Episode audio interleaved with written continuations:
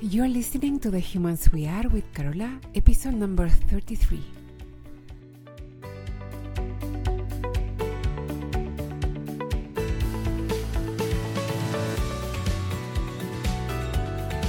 Hello, my friends. I really hope you're doing amazing, amazing today. Welcome back if you're already a listener of the show. I'm so glad that you're here for another episode of The Humans We Are. And if you're new, I want to welcome you and confirm that you are in the right place if you want to have a different kind of relationship with yourself, with your body, with your future, with your past, with the way that you are and that you have been in the world. And if there's anything that you would like to change in that relationship with yourself, my aim here is to support you in, in that too. And the way that I am aiming to help you accomplish that is with free components support, tools, and information to help you understand yourself better and create those changes that you want to see in you. Today's episode is a follow up, like a part two to last week's um, podcast where I talked about reconnecting with your body and reattuning to your body's wisdom. So if you haven't listened to that one yet, I would probably start there and then come back to this episode. But if you don't want to do that, you can uh, listen to that after this one too. I want to talk about building somatic capacity. In other words, building up your capacity, growing your capacity to feel sensations in your body, to stay with them without trying to escape them by numbing, by pushing them down, by dissociating. And I recognize that some of these reactions might be very well automated for you. So, we're going to talk about how to take this process slowly so that you can actually start little by little being able to stay in your body and not go away, dissociate, or, or numb, and that you can start being able to hold more and more and so that you can actually feel your joy and your happiness and all those emotions that we actually want to feel more of better and stay present to the whole human experience. And you can also be more free and bold to really go after what you want and and when you get there you can actually enjoy it. I see many women in my consult who know intellectually that they have created a pretty good life. When they stop and look at their lives, they see that they have built amazing things for themselves a beautiful family, a successful career. They've hit all the milestones that they believed they had to, to quote unquote be happy and feel fulfilled but they are not enjoying it. They are riddled with anxiety and stress and exhaustion, and they are in this hamster wheel of go, go, go, and they don't have the capacity to actually slow down, stop, and really connect with that joy and that happiness and that fulfillment. And that, for some of them, it makes it even worse because it creates a sense of hopelessness that they can't let go of that speed that they have built. And they have this sense that if they allow themselves to slow down they will lose somehow what they have created. And it's just a vicious cycle that they haven't learned how to break. And in part it goes through what we're going to talk about in this episode today. So this is what I wanted to talk about this this topic today and why it's so important to talk about building capacity to feel sensations, to feel feelings in your body. And we have learned this way of labeling emotions as positive or negative, good or bad. And the, the reality is that some sensations and some emotions are more pleasant or more unpleasant than others. But that doesn't mean that we there's no space for them in our life and in our life experience. And for sure, it doesn't mean that we don't need them all to have a very rich human life because it goes both ways. If we want to be able to feel the quote unquote good ones, we need to feel the unpleasant ones too. And if you have been avoiding and numbing from the unpleasant ones, it's really not surprising that you don't know how to stay present in your body and actually enjoy the goodness in your life as well. As I've said before, an emotion manifests in the body as a set of sensations. Sensations like tingling, pressure, emptiness, heat, agitation, etc. And we have learned to label some combinations as certain emotions. And some of these, for sure, don't feel very pleasant and sometimes we even fear them or judge them negatively. So we don't open up our bodies to experiencing them.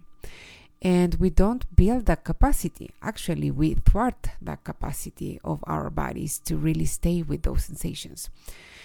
I want you to think of a new pair of leather boots. And when they are new, the leather is stiff, they might feel tight, and you can't really move in them very gracefully and if you fear the sensation of that tightness, that stiffness around your feet, if you label that sensation as negative or wrong in any way, then you won't allow yourself to stay with the sensation for long enough so that you can actually break them in. You won't let your body really see that there's no actual danger. And on the other hand, that the leather will not soften. And you will rob yourself from that possibility of actually getting to learn how to use these these leather boots. You need to be willing to stay with the sensations long enough to teach your system that it is okay that you are okay that you can let yourself relax in these new boots, in these sensations that might feel unfamiliar or uncomfortable. And even though I'm saying this, I also want to say that you don't want to be too harsh or forceful in this process. You don't want to rush this process so much that it sends you even further into disconnection from your body. A little goes a long way, and it's much better to do this in smaller increments so that you can rebuild trust and connection with this body that you are in charge of. The main thing is to slowly but surely show your body that you can reestablish safety in your system. So, for example, you may currently have a low tolerance for conflict. And this is something that many of my clients say. This is why I chose this example. And they go to great lengths to quote unquote avoid conflict at work, for example, with their boss or with their coworkers or even with their teams. They may not have boundaries in terms of how long they are going to stay at the office or if they can be contacted over the weekends or in the evenings or at home. They may not have clear boundaries with their partners or clear expectations.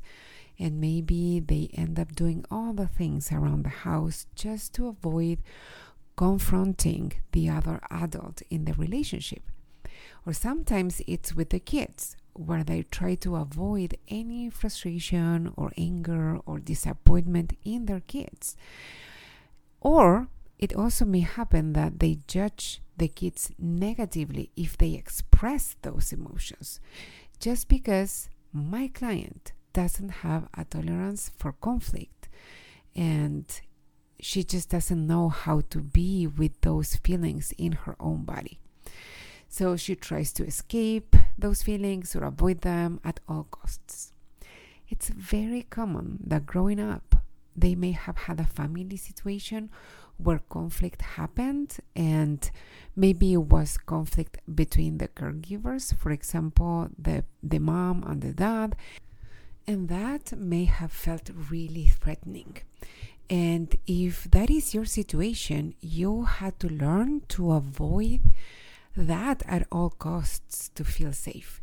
So you may have learned to detect very early signs of conflict. You got really attuned to when people were likely to have a confrontation amongst them and to manage the situations and the people around you to avoid it.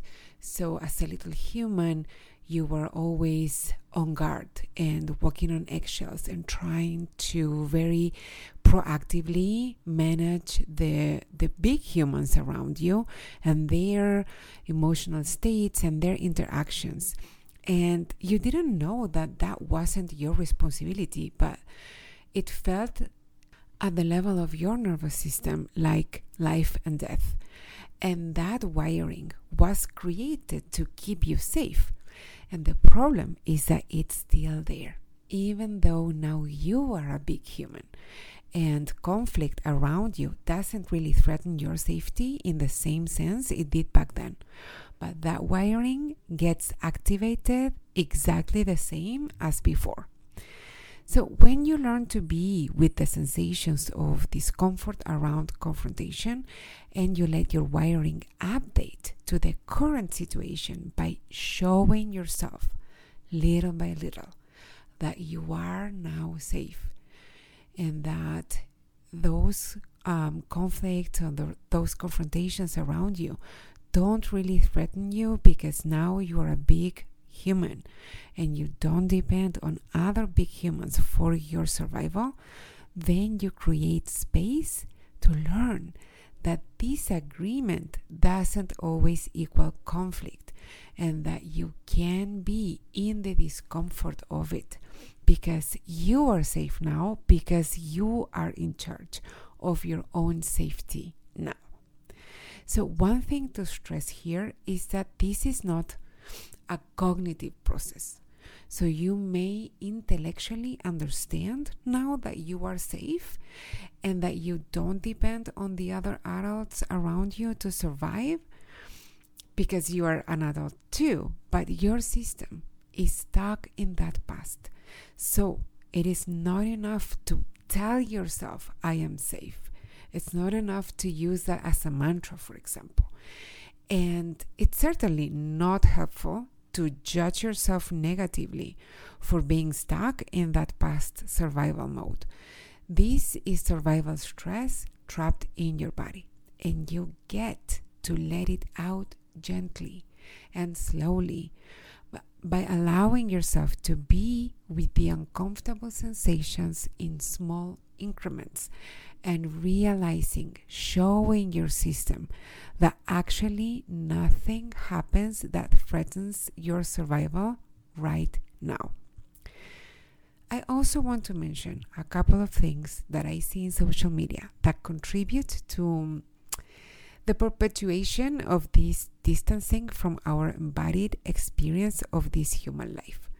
So, one is a term that you have probably heard around social media a lot, which is toxic positivity. And that means the belief that no matter how hard or difficult a situation is, that you should always maintain a positive mindset. You've seen the t-shirts, the mugs, the notebooks with phrases like good vibes only and the likes. Toxic positivity rejects and judges negatively some emotions, and in particular those that are more unpleasant to feel, and favors a more cheerful and positive, but often falsely positive facade. And if you ask me, I think it takes our humanity away from us because humanity is like a coin and it has two sides, right? And I would say it can present also in a subtle way. I hear clients say things like, well, it's just not useful to feel uh, disappointed or frustrated or angry. Why would I feel that? It's just a waste of my time and my energy. And I want you to pay attention and notice if you find yourself saying things like that as well because if if you if you know that you may have done that or maybe do it sometimes. And honestly, I catch myself doing that sometimes too. It may be thwarting your capacity of actually being with these emotions as as a normal feature of this human existence. And the other concept that I wanted to mention is spiritual bypassing. And both uh, go hand in hand, they are connected because spiritual bypassing is um, a tendency to use spiritual ideas and spiritual practices to sidestep or avoid facing unresolved emotional issues and psychological wounds. So, the foundation of spiritual bypassing is basically avoidance and repression of emotions that are more unpleasant to feel. And for some people, spirituality serves as a way to rise above or handle the shaky ground beneath. But it's kind of like masking the lack of capacity to actually be with the whole entirety of the human emotion, the whole spectrum of human experiences. And there is a difference that for some of us can be hard to tell between letting yourself feel the discomfort of an emotion and just indulging and dwelling on it. And part of this journey of coming back home to your human body is to trust that you can let yourself feel the whole cycle of an emotion so that you don't need to numb or push them down or disconnect from it, and that you will know when you're indulging and dwelling in them. And at the beginning, it's going to be harder to tell those two situations apart but the, the process of reconnecting with your body requires that you trust that you will learn how to get back to that place where you can distinguish between both. So, the invitation that I want to extend to you is to little by little start reconnecting with the sensations in your body. And depending on where you are now when you start this journey, it might look like following your natural biological impulses, as I was sharing with you last week, and not override them. So, going to the bathroom as soon as you notice pressure in your colon or in your bladder. It may mean drinking more water. It may mean shifting your eating patterns. It may mean that you actually take a break and sit down or lie down when you feel tired. So, for example, this has been a very difficult episode for me to record. I feel like a mind fog and I I notice my mind wanting to dis- dissociate. I notice that this is a really uncomfortable topic for me to talk about, and I am okay with it. I am willing to take it slowly, as slowly as I need to. I've gone to the bathroom twice. I even took a break to take a walk with my husband, and I just noticed my mind wanting to disconnect. And I understand because I can see it and I can feel it that this is such a hard topic for me the topic of coming back to my body. So there's this wired response in my body that I'm working to rewire that makes me want to avoid it and dissociate. And I am just patient with myself and loving and understanding and I have compassion and empathy for myself and I will just take the breaks and um, whatever I need, right? And I invite you to do the same. So I really hope this is landing with you and that you embrace this journey to come back to this human body and take advantage of the partnership between your soul and your human body. It's a unique chance that we have to experience this life as humans. And if these more spiritual reasons don't resonate with you, just think of all the proven links between stress and unprocessed emotions and dissociation and physical illness This is your well being, and you can have more power over it than you may think that you have. If you want to learn more, you can find so much information on the internet. There really is no excuse to keep yourself locked in an undesired situation. Now, if you want support and help to apply this to you, you can work with me and I will guide you for what you need to do to for your specific situation. If you want to find out more about how I can help you, I recommend to book a free consult, which you can do by going to carolafuertes.com slash consult. You can also find more about what I do and what I stand for on my Instagram at Fuertescarola. I suggest you go to the link in my bio too to learn more and you just scroll and let yourself orient to what whatever calls your attention. So trust that whatever calls your attention is what you need to learn more of. If you want to support this show, honest reviews in the platform that you are listening to right now are always the best way to do that. And I will be forever grateful and I will shout you out in a future episode. If you have any comments or suggestions for topics to cover or any feedback of any kind that you would like to get to me, you can email carola at carolafuertes.com or DM me on Instagram. That's where I usually hang out. And again, that's at Fuertes Carola. I love the interaction. I, I've said this before podcast, podcasting can get really lonely. So if you ping me, I'm going to be super happy and thrilled. It's so nice to hear from you. Okay, I'll most likely I will be back next week. And in the meantime, set the intention to befriend the sensations in your body, no matter how uncomfortable they might feel. Just take it as slowly as you need to. I promise they won't harm you. That's all for now, my friends. Bye bye.